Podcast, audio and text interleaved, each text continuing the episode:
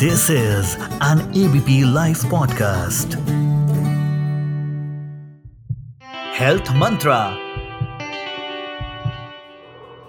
नमस्कार दोस्तों, मेरा नाम डॉक्टर राहुल भार्गव है मैं फोर्टिस मेमोरियल रिसर्च इंस्टीट्यूट में डायरेक्टर हिमिटोलॉजी के पद पे कार्यरत हूँ आज हम बात करेंगे कोरोना से संबंधित वैक्सीन को लेके बहुत जगह पे आपने सुना होगा, वैक्सीन लगवाएँ, नहीं लगवाएँ, वैक्सीन अच्छी है, वैक्सीन बुरी है बट सौ बात की एक बात vaccination is the only way जिससे हम कोरोना को हरा सकते हैं। अब हम ऐसा क्यों कहते हैं? चलिए हम अमेरिका की बात करते हैं। आपको याद होगा, अमेरिका में इस बार पाँच लाख पचास हज़ार लोगों से ज़्यादा लोगों की मृत्यु हुई।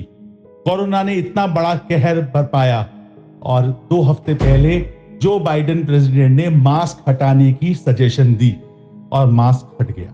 आपको मालूम है उसको क्यों हटा? क्योंकि लोगों ने वैक्सीन लगा ली। और सिर्फ़ लोगों ने नहीं, पचपन से साठ प्रतिशत लोगों को एक टीका और चालीस प्रतिशत को दो टीका लगने के बाद कोरोना की वेव में कमी आई। कोरोना का जो चेन ऑफ़ ट्रांसमिशन था, वो बंद हो गया। तो दोस्तों, एक बात समझिए, वायरस है बहरूपिया है, अपना रंग बदलेगा मल्टीप्लाई करेगा म्यूटेट करेगा, क्योंकि वायरस जीना चाहता है। और हमारी जंग इस बात की है कि वायरस को कैसे हराएँ उसमें सबसे बड़ा अस्त्र और शस्त्र अपना कोविड वैक्सीन है। और वैक्सीन कोई नई चीज़ नहीं है। वैक्सीन ने स्मॉल पॉक्स को हराया है, वैक्सीन ने ओरल पोलियो को हराया है। सबको मात देके हमको एक नया जीवन दिया है। हर साल 23 करोड़ लोगों की वैक्सीन जान बचाता है। तो कोरोना की से क्यों नहीं हमारी जान बचाएगा? इस बात पे सोचिए। तो क्यों डर क्यों है? वैक्सीन एक टाइम टेस्टेड तरीका है। वैक्सीन क्या है? वायरस का एक एक अंग, एक छोटा सा अंग को लैब में बना के शरीर में डाल दिया ताकि शरीर जान जाए कि इस रंग का कोई भी सामान अंदर शरीर में आएगा तो वो मार देगा। कुछ वैक्सीन लाइफ लॉन्ग रहती है, कुछ वैक्सीन की की आयु होती है।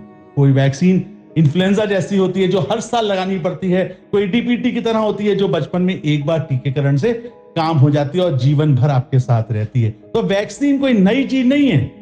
वैक्सीन एक पुरानी चीज़ है पद्धति है जो हमें वायरस से, से बैक्टीरिया से डेंगू जैसे घातक बीमारियों से हमारा जान बचाती है। तो डर किस बात का है? वैक्सीन से क्या मैं नपुंसक हो जाऊँगा? क्या मेरे बाल गिर जाएँगे? क्या मैं कमज़ोर हो जाऊँगा? ये सब झूठ है दोस्तों। वैक्सीन हेजिटेंसी जिसे हम कहते हैं क्यों?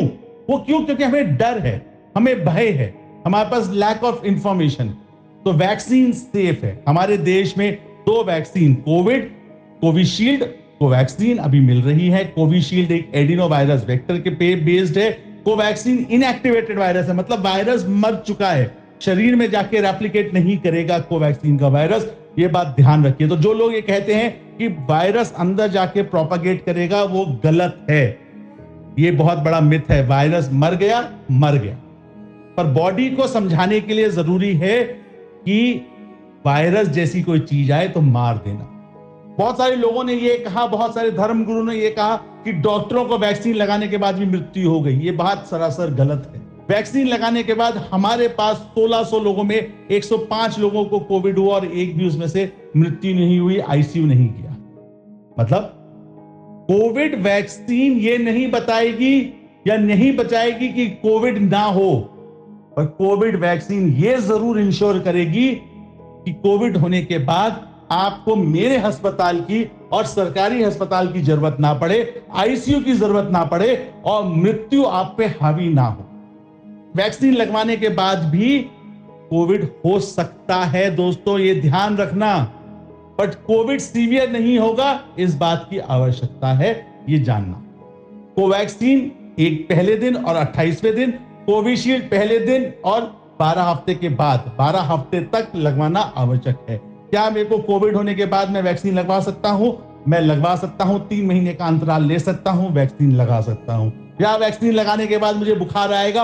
हाँ वैक्सीन लगाने के बाद बुखार आएगा। 24 घंटे तक 48 घंटे तक बुखार आएगा, घबराने की आवश्यकता नहीं है।